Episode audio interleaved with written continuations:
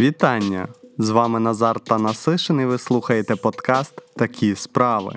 Цей подкаст має на меті навчити кожного з нас любити закон і дотримуватись його у повсякденному житті. Починаючи з 2012 року, через одне з відділень податкової служби Данії в США вивели 2 мільярди доларів. Гроші переводили законно. Але данський уряд вважає цей випадок одним з найбільших фінансових злочинів в історії країни. Влада звинуватила в шахрайстві лондонського фінансиста Санджая Шаха. Данія стала жертвою хитрої фінансової схеми, в якій задіяний ринок капіталів, податкова система та операції відомі як кам-екс-торгівля. Цей вид торгівлі націлений на найбільш вразливу частину будь-якої фінансової системи запити на відшкодування податків, утриманих з дивідендів. Ви, мабуть, знаєте, що таке дивіденди. Це частина прибутку, яку компанія платить акціонерам. За датськими законами уряд автоматично збирає податки, сплачені з дивідендів.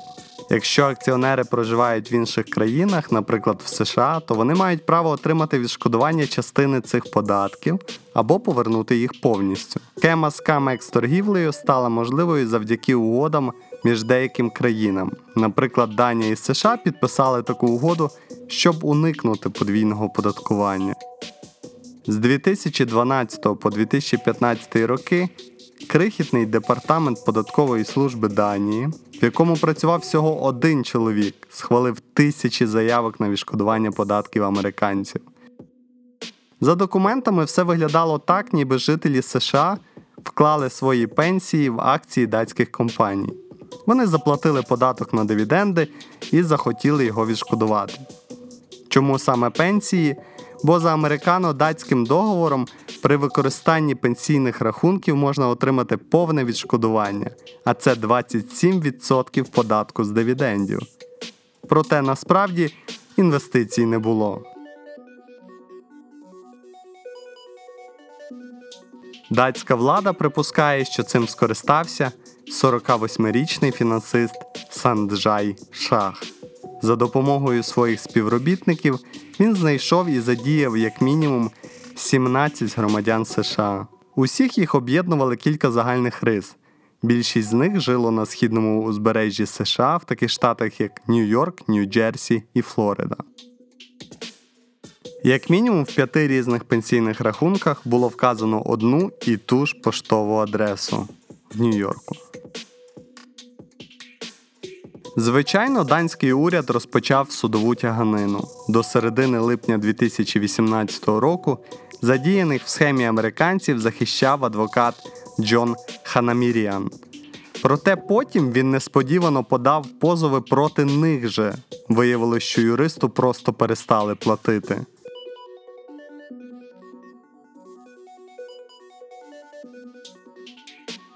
За словами юриста, 17 громадян США тільки на папері отримали податкові відрахування на 2 мільярди доларів. Насправді вони або заробили невеликі гроші, або взагалі нічого. Після надходження на рахунок гроші відразу переводили далі. Таке складно провернути наодинці. Влада Данії вважає, що шаху ймовірно допоміг співробітник податкової служби Свен Нільсен. Але поки не ясно, чи дійсно його підкупили, чи він навіть не здогадувався, що його використовували.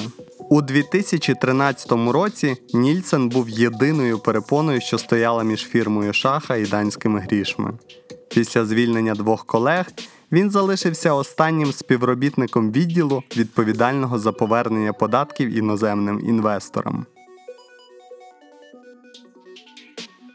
Після тривалого розслідування Нільсена заарештували, але не за допомогу шаху, а у іншій справі. Поліція знайшла докази того, що в 2007 році він допоміг давньому приятелеві незаконно отримати від датської податкової служби 5,5 мільйонів доларів. За це він отримав комісійні 315 тисяч доларів.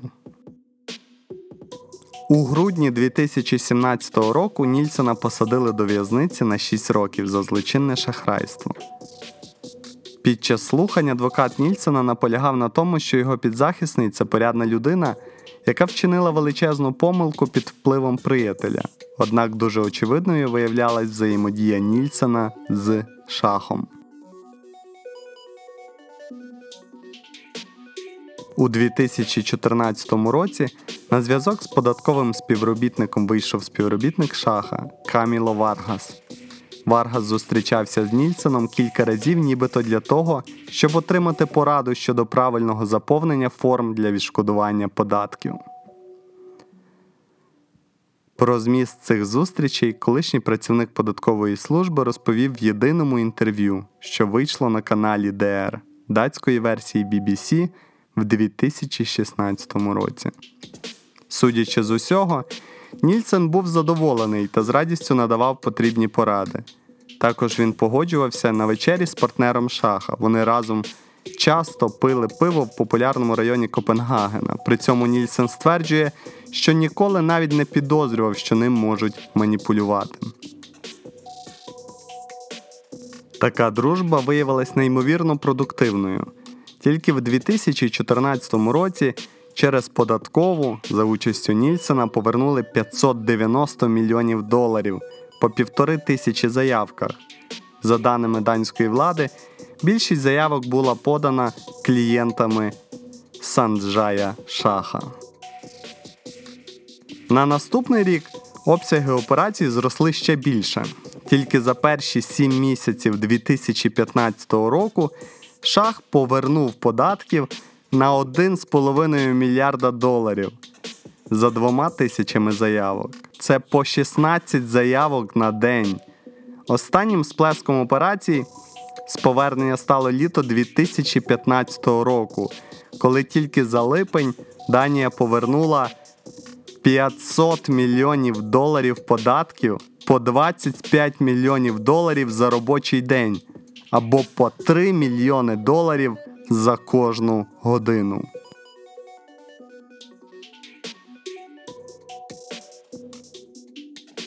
Схема шаха з виведення грошей з данського бюджету стала очевидною завдяки його ж найманому працівнику, главі комплаєнс відділу Навину Хохраї.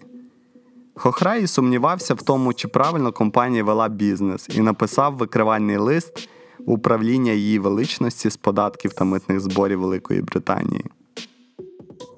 У ньому вже колишній співробітник Шаха повідомив, що компанія створювала фіктивні рахунки і торгові записи, щоб обдурити податкові органи Данії та Бельгії. Після цього датська податкова припинила повертати податки за дивіденди іноземцям.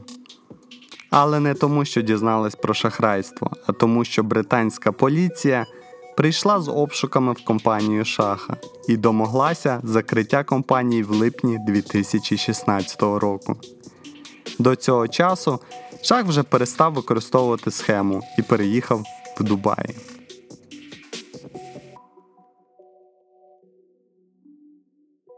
У Данії фінансист Шах став національним лиходієм. Зараз він живе в Дубаї, володіє яхтою за півтора мільйони доларів і віллою на тисячу квадратних метрів з доступом до пляжу.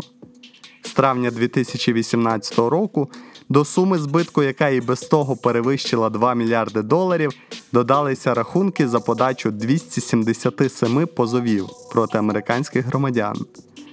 Однак, незважаючи на гучні слова і те, що шаха вважають підозрюваним, офіційні особи країни фінансисту не можуть пред'явити жодних звинувачень. Тож як працювала схема?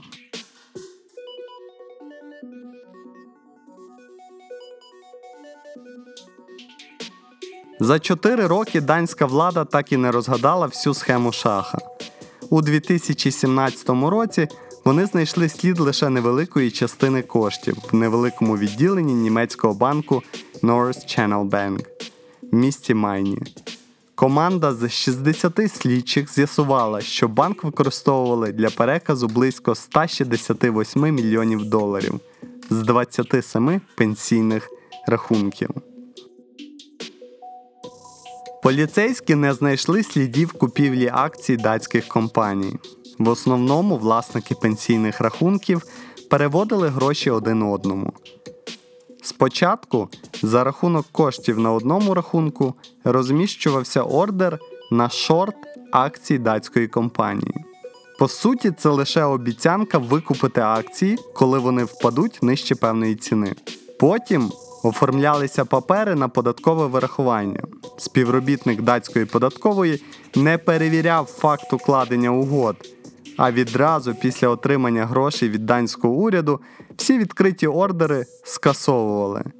Такі операції проходили за всіма 27 рахунками, викритими датською поліцією. Вчіться на чужих помилках, не порушуйте закон. Але якщо вже такі справи, подумайте про адвоката заздалегідь. До наступних випусків бувайте!